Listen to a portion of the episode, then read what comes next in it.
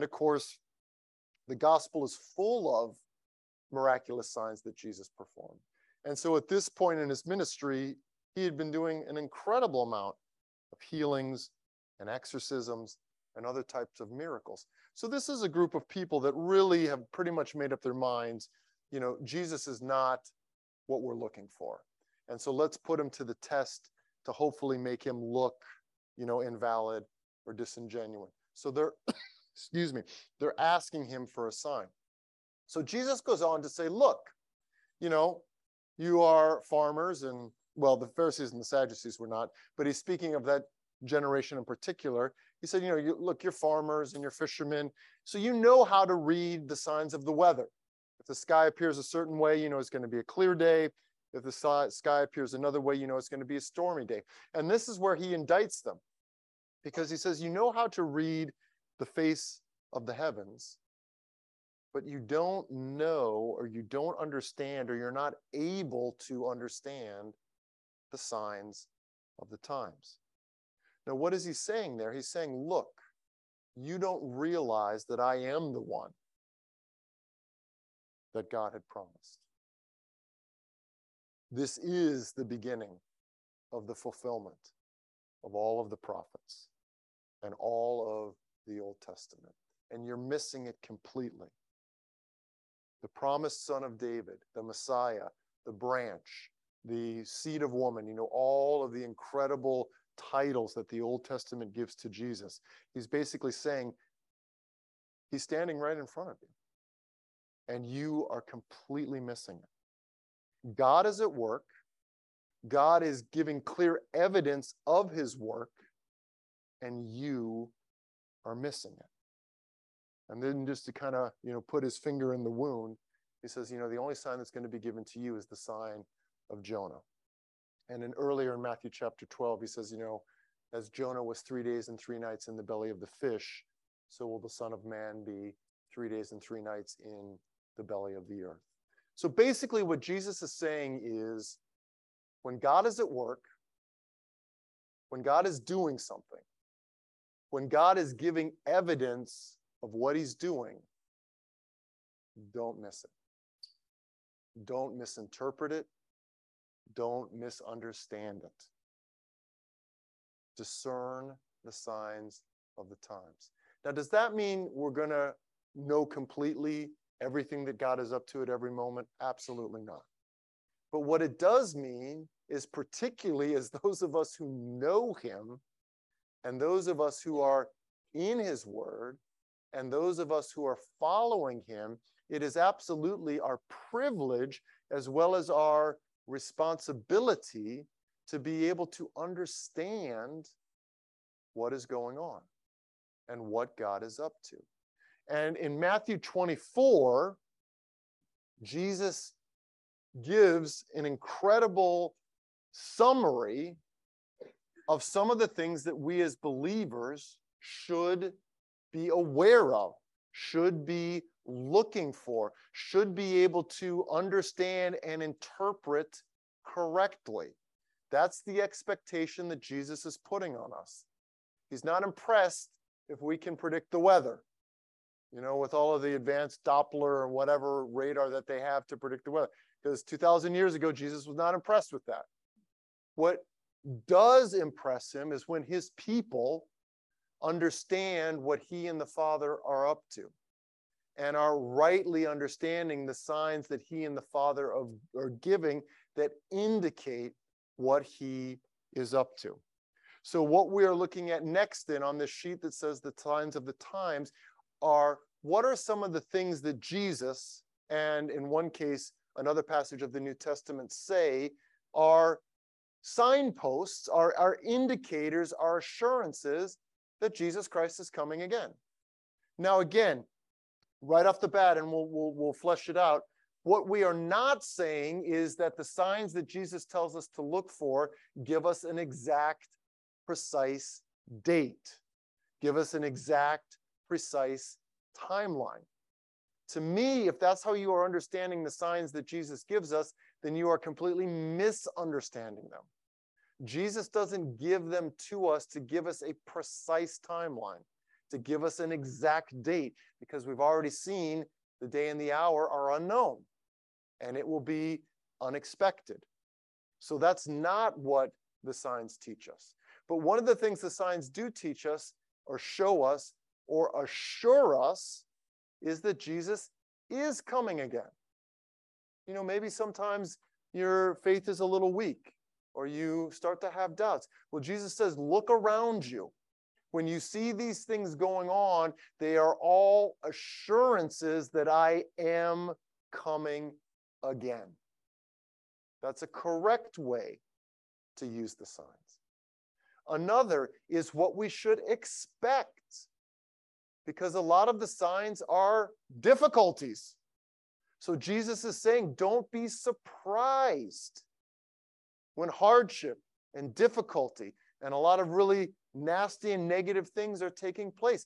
These are all indications that I'm coming again. These are all indications that my kingdom is here and that my kingdom is in conflict with the kingdom of darkness. So don't be surprised, don't be dismayed when you see these things taking place. Okay? So, what we're going to do is we're going to read through some of Matthew 24, and then we're going to go through some of the items on the sheet in front of you. So, would someone read Matthew 24, verses 1 and 2? Let's just read the first two verses first. Matthew 24, verses 1 and 2.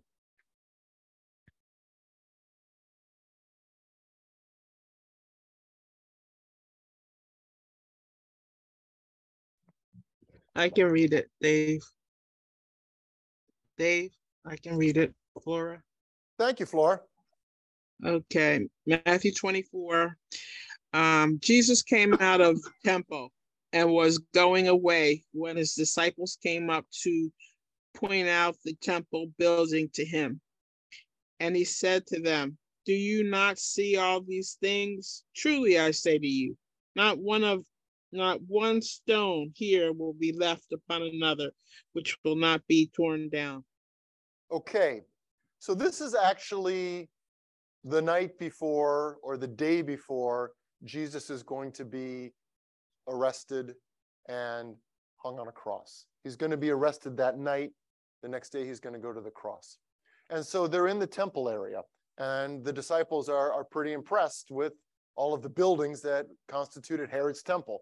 It took Herod 46 years to complete this building project. So it was a pretty massive project. And from a natural human perspective, they were pretty impressive, the buildings that constituted the temple complex. But Jesus is saying, you know, don't be impressed with this because the day is coming when the temple is going to be utterly destroyed. So initially what Jesus is speaking about is the impending destruction of the temple and the impending destruction of Jerusalem. And we know from history that this took place in 70 AD. The Romans came in and destroyed the city of Jerusalem and destroyed the temple. And it has not be, been rebuilt since then. We don't know for sure what year Jesus was saying this, but probably in the neighborhood of 30 to 33 AD. Is when Jesus was crucified and rose again, somewhere in, in that vicinity. Um, so, about 40 plus years, Jesus is saying the temple is going to be destroyed. Okay? Then let's read verse um, 3. Would someone read verse 3 for us?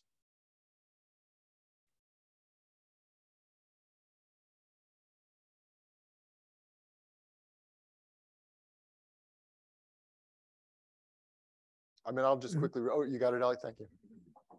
And as he was sitting on the Mount of Olives, the disciples came to him privately, saying, Tell us, when will these things happen? And what will be the sign of your coming and of the end of the age? Okay, so at this point, where now are Jesus and his disciples? They're on the Mount of Olives. So sometimes you will hear the phrase the Olivet Discourse. This is the Olivet Discourse, Matthew chapters 24 and 25. Why? Because it took place on the Mount of Olives. So if you hear someone talking about the Olivet Discourse or the Olivet Sermon, this is what they're talking about. Matthew chapter 24 and 25. What is the first part of the question that Jesus' disciples ask him? When will these things be? What things?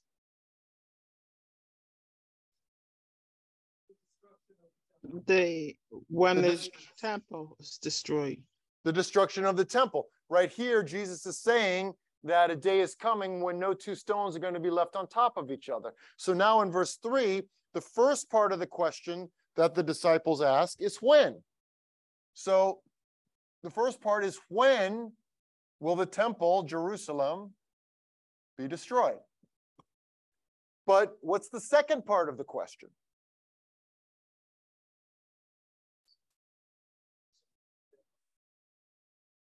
The sign of your return and the end of the world or the end of the age. Okay? So, in a single question, the disciples are asking two different things. Probably in their mind, at that point, they assumed they were the same. When Jesus was talking about the destruction of the temple, in their mind, the disciples probably assumed, well, this is the end of the world. Once the temple and Jerusalem are destroyed, this is the end. So, probably in their mind, this was a single question. But what Jesus obviously clearly understood, and now what we understand because we're on the other side of 70 AD, is this is actually a little bit of a confused question. They're actually asking two different things. They're actually asking, when will these things be? When will Jerusalem be destroyed? And what will be the sign of your coming? Same word in the signs of the time and the end of the age. So, what they understand is that when Jesus comes again, the age ends. That much they have absolutely right. When Jesus comes again, it is the end of this age. But now, the response that Jesus gives actually, in a sense, answers both of these questions. And that's why Matthew 24 is so challenging at times to understand.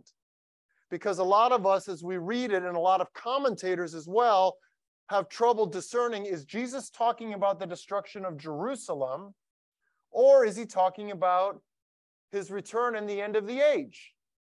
And you have Bible believing, Jesus loving Bible scholars coming up with radically different understandings of Matthew 24. So, for example, in Matthew 24, verses 29 to 31, it says, you know, you'll see the, the Son of Man coming on the clouds. Some believe that is a clear depiction, of Jesus Christ's return. Others believe, no, that's Jesus coming to Jerusalem in judgment in 70 AD.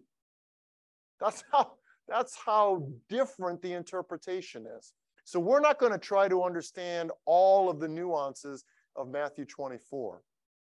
But what we are going to see is that Jesus is giving his disciples in the next section some clear signs of the times, some clear indications of what they should expect, what they should be looking for that are ultimately assurances that he is coming again.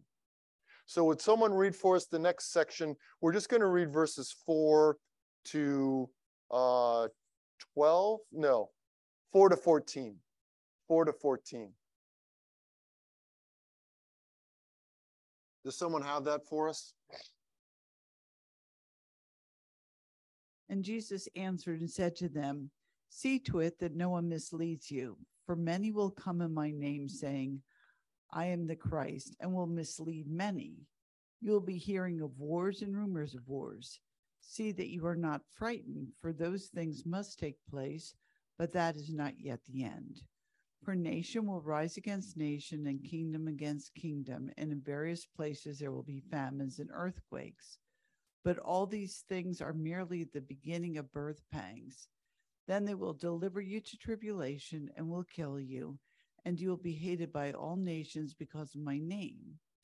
At that time, many will fall away and will betray one another and hate one another. Many false prophets will arise and will mislead many. Because lawlessness is increased, most people's love will grow cold. Going? Yeah, to 14, please. But the one who endures to the end, he will be saved. This gospel of the kingdom shall be preached in the whole world as a testimony to all the nations, and then the end will come. Okay. So, what Jesus is doing here is he is beginning to ask sort of this confused, sort of two part question. And there's a lot of things that he includes in those verses. And again, these are things that a, a lot of folks refer to as the signs of the time or signs of Christ's return. And we want to try to rightly understand them. Remember from Matthew 16, Jesus indicted his unbelieving audience for being able to interpret the signs of the heavens, the signs of the natural sky, but not being able to understand what he and the Father were up to. So, on the sheet that you have in front of you, this first sort of group of signs sometimes are referred to as evidences of God's grace. Evidences of God's grace. So, the first sign that we want to talk about is the preaching of the gospel. Because we see it right there in verse 14 as Jesus is looking to the destruction of Jerusalem, as Jesus is looking to his own return and the end of the age, in verse 14, one of the things that he mentions is the preaching of the gospel.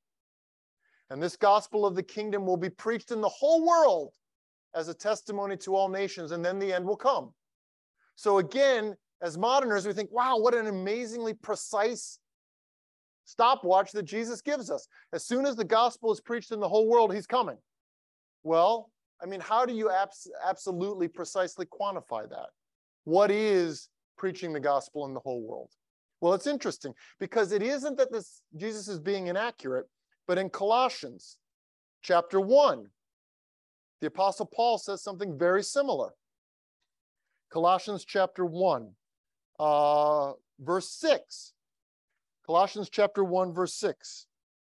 Um, that has come to you all over the world, the gospel is bearing fruit and growing, just as it has been doing among you since the day you heard it and understood God's grace in all its truth. Well, Paul is writing Colossians probably in about, I don't know, 50, 60 AD. What is he saying? He's saying the gospel is being preached all over the world. Gospel hadn't been preached in North America. The gospel hadn't been preached in South America. The gospel hadn't been preached in most of Asia.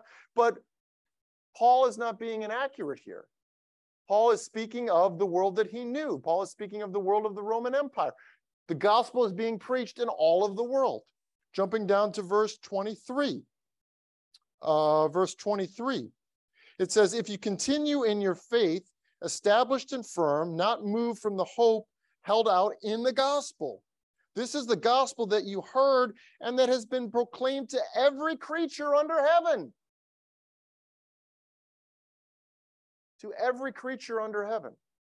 The gospel had been proclaimed when Paul was writing his letter to the Colossians, about 60 or 65 AD, probably. So, in other words, when we hear a phrase like this, the gospel will be preached in the whole world and then the end will come. We think in very modern, very precise terms. If we just preach the gospel to every unreached people group, as we as modern folks define people groups, there are mission organizations that are trying to preach the gospel to every unreached pe- people group. That's wonderful. Praise God. But is that a clear, precise understanding of, of verse 14? No. Only God knows when the gospel has been preached in the whole world, in the sense that Jesus meant it here. What Jesus is saying is accurate, but it's not precise. If the Apostle Paul twice in Colossians chapter 1 could say, hey, the gospel has been preached to every creature under heaven, the gospel has been preached in the whole world and wasn't lying or deceived or confused, but it actually had. The gospel had been preached throughout the entire Roman Empire, throughout the entire Roman world. The gospel had been preached. Then we cannot use verse 14 of Matthew 24 to give a precise time. What we see here is that this is what will take place as we await the return of Christ. What is one of the signs of the time? The gospel is going to be preached. It's going to continue. It's going to advance. It's going to penetrate. It's going to go into every corner of his creation. Now, when is that task complete? Only God knows. Jesus didn't say this to us to give us a precise time. Jesus said this to us to encourage us that one of the absolute clearest evidences that Jesus is coming again is the relentless advance of the gospel. And in fact, Jesus says this is normal. If you look at the end of the Gospel of Matthew, it's a passage we all know by well. Go into all the world and preach my gospel, teaching them, and I will be with you even to the end of the age. So Jesus is absolutely saying something that's so key. The preaching of the gospel is something that's going to be taking place in the entirety of the New Testament age. And what we are going to see is that with all of these signs, that's the appropriate way to understand them. The gospel was preached when Jesus came into this world, and it has been preached ever since, and it will continue to be preached until he comes again. It's one of the hallmarks of the New Testament age, the advance of the gospel. And it's not for our precise modern calculation of when has the gospel been preached to every or to the whole world. That's not how this is to be understood. It is to be understood as that relentless advance of the gospel. And praise God for all of the missionaries and all of the mission organizations that are doing everything they can to reach every people group, to reach every linguistic group, to reach every tribal group, culture group, ethnic group. Praise God for that. Because all that shows is that what Jesus says is happening. All that does is verify the absolute truthfulness of what Jesus says, which is the gospel will go forth. And when the preaching of the gospel is done, what's going to happen? Jesus is going to come. So until Jesus comes, preaching of the gospel is not done. So this is actually not the emphasis that he's making here. But if you flip it, it's like what Simo was saying earlier. This is motivation to preach the gospel. Jesus hasn't come yet. Well, I need to keep preaching the gospel. Because when the gospel is done being preached, Jesus has come that's when it'll come. So we need to understand that this is one of the things that marks the New Testament era. It's one of the signs that Jesus gave to his disciples to assure them that he is coming again. And it's one of the activities we need to be uh, participating in until he comes again. Okay? There's a second one that's connected to this that's found in Romans. This is the only one on the list that's not really mentioned in the verses that we looked at in Matthew 24. This comes from Romans 11, verses 25 to 26a. We're going to cut it off a little early. And this is just, again, because this is something that comes up frequently when talking about the return of Jesus Christ and signs that scripture gives us about his return. This is close to the end of an incredibly profound and complex theological argument that Paul is making in Romans 9, 10, and 11. Basically, leading up to this, what he has been saying is look, I know a lot of Jews have re- rejected their Messiah. Even though Jesus is Jewish, a lot of Jews have rejected him. Does that mean the gospel has failed? The fact that most Jews are not believing in Jesus, does that mean the gospel has failed? He says, no, absolutely not at all. This just puts on display God's electing purposes. He said, and in fact, the hardening of the Jews and the falling away of the Jews has actually opened the door for the Gentiles to be saved. So the failure of most of the Jewish nation to accept Jesus as Messiah is not a failure of the gospel. It's not a failure on God's part. In fact, it's an incredible open door for non Jews, all of us, to accept the gospel. So don't look at this as a failure. Look at this as an incredible redemptive opportunity. The hardening of the Jews is opportunity for the Gentiles. Okay? Would someone read for us verses 25, just through the beginning of verse 26? You don't have to read all of verse 26.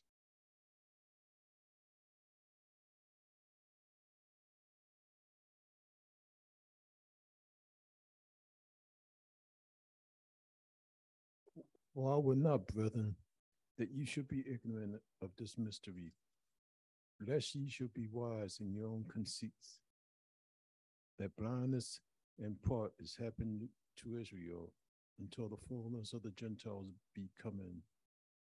And so Israel shall be saved. Okay, now these are a verse and a half that are incredibly debated.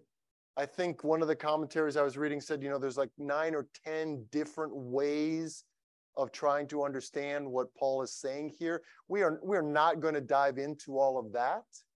But the thing that, that I want to emphasize here is the fullness of the Gentiles, a phrase that Paul uses in verse 25, and then all Israel, a phrase that he uses in verse 26. Now, it's not at all uncommon when Paul uses a phrase like Israel, not to be specifically speaking of the Jewish nation. He oftentimes is speaking of the new Israel, which is anyone who is a follower of Christ. You know, the true sons and daughters of Abraham are not those who are actually biologically, genealogically descended from him, but those who put their trust in Christ. So oftentimes, if you're reading Paul and he uses a phrase like Israel, he's not talking about the Jewish nation. But in Romans 11, it seems like he is. Because remember, the point that he was just making earlier in chapter 11 is that for the most part, the Jewish nation has rejected Jesus as the Messiah. That has provided the opportunity for the Gentiles to come in. And if we were to read more of Romans chapter 11, it seems like he's clearly here saying that Israel here indicates ethnic Jews in contrast to Gentiles. So the only thing that I want to emphasize here is that not only is the gospel being preached, not only is the gospel advancing as a sign of the New Testament age in which we live, as an assurance that Jesus Christ is coming, but the hardening of Israel is temporary. That's what he says here, right? That's the first part of this passage. I don't want you to be conceited. Israel is experiencing a hardening in part until the full number of the Gentiles come in, and then all Israel will be saved. Excuse me, in that way, all Israel will be saved. So, without unpacking all of the myriad, and I can't even begin to name all the myriad understandings there is, it seems to be what Paul is understanding is that as we move towards the return of Jesus Christ, more and more Jews are going to accept Jesus. There is going to be Jewish conversion. I remember in 1989, 1990, there was a Messianic Jew who came to speak at my campus ministry who said more Jews had accepted Jesus in the 20th century than all other centuries combined. So, in 1900 years of the gospel being preached, more Jews had accepted Jesus in that final 100 years that ended in 2000 than all other 1900 years combined. Well, again, to me, that's a sign of the times. Does that give us a precise date when Jesus is returning? No. But what it does tell us is as the gospel is advancing, more and more Jews are going to receive their Messiah. That hardening is going to diminish, and more and more of Israel is going to be saved. Israel, in this sense, being ethnic Jews. Okay, so these two complement each other. And these are two positive signs of what Jesus says is in part the answer to that question. Remember the twofold question? When is the destruction of Jerusalem? When is the end of the world and the sign of your return? Okay. Any questions about these first two? This makes sense? Okay, So the next cluster sometimes are referred to as evidences of opposition to God. So these are a little less maybe exciting or joyful. But the first one is tribulation. If we look at Matthew 24, 9 and 10, just looking at that again, it says, Then you will be handed over to be persecuted and put to death, and you will be hated by all nations because of me. At that time, many will turn away from their faith and will betray and hate each other. One of the words that Jesus uses there is tribulation.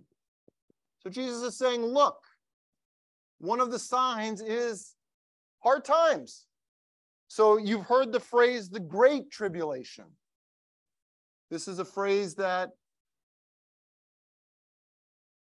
is used by some evangelicals. Jesus is definitely saying tribulation is something that you should expect, is something that marks the impending judgment of Jerusalem and ultimately my return and the end of this age. Difficulty, hardship. But what he doesn't say is that tribulation is unique to that final period of time just before I return. In fact, if we go a little earlier in Matthew, Matthew chapter 5, verses 10 to 12, Jesus says there, look, people are going to hate you. People are going to persecute you. When that happens, you're blessed. When that happens, rejoice. John chapter 16, verse 33, Jesus says, In this world you will have tribulation. Exact same word that he uses in Matthew 5. Exact same word he uses in Matthew 24. He uses in John chapter 16. In this world you will have tribulation. You will have difficulty. You will have trouble. You will have hardship.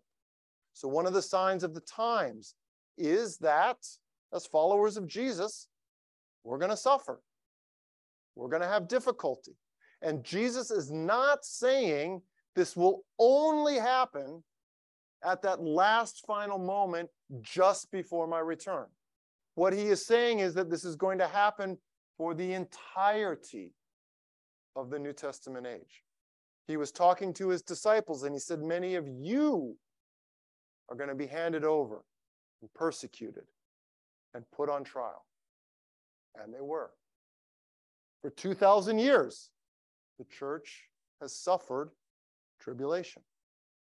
Right now on the planet today, tens of thousands of members of the Church of Jesus Christ are suffering tribulation, suffering, and hardship. Jesus said, expect this. Jesus said this is what is typical of the entirety of the New Testament age.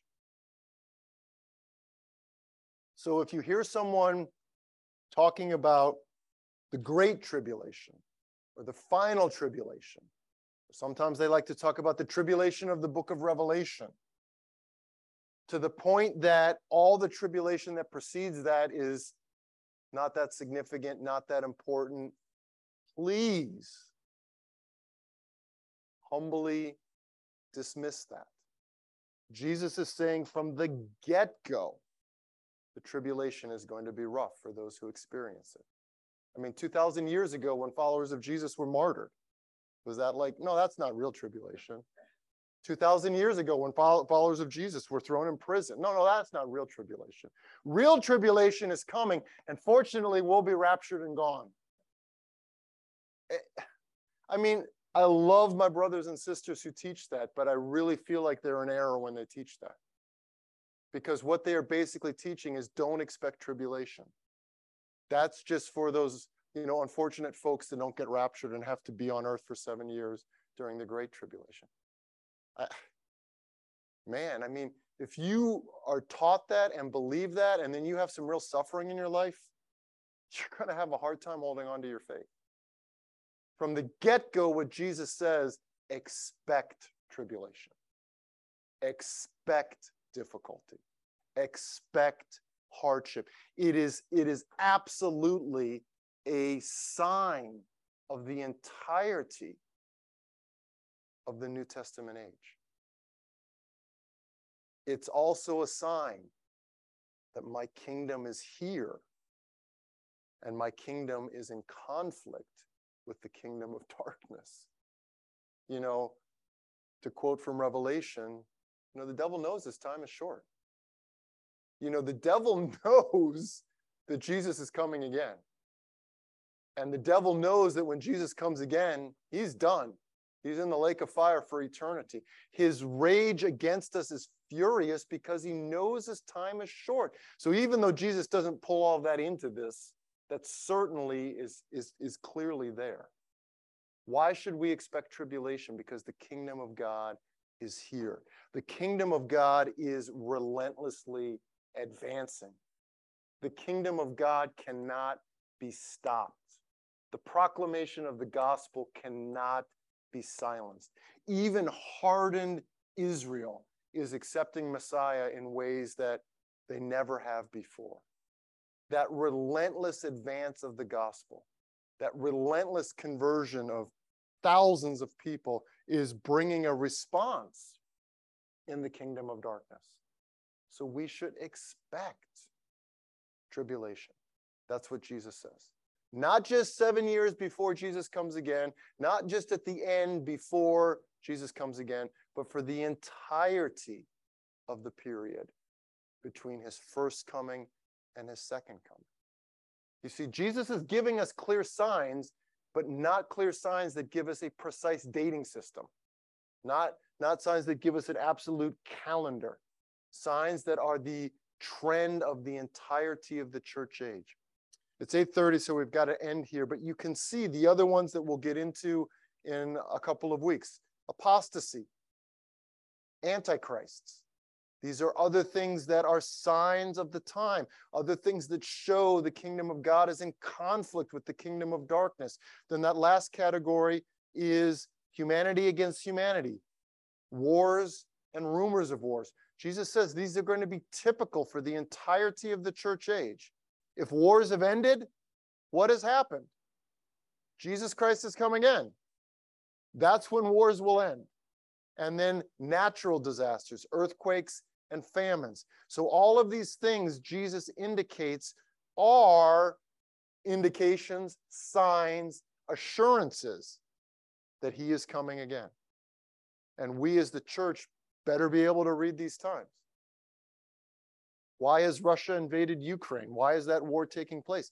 Because Jesus is coming again. Now, I know we can give a, a more fully, you know, fleshed out answer than that, but ultimately that is the answer.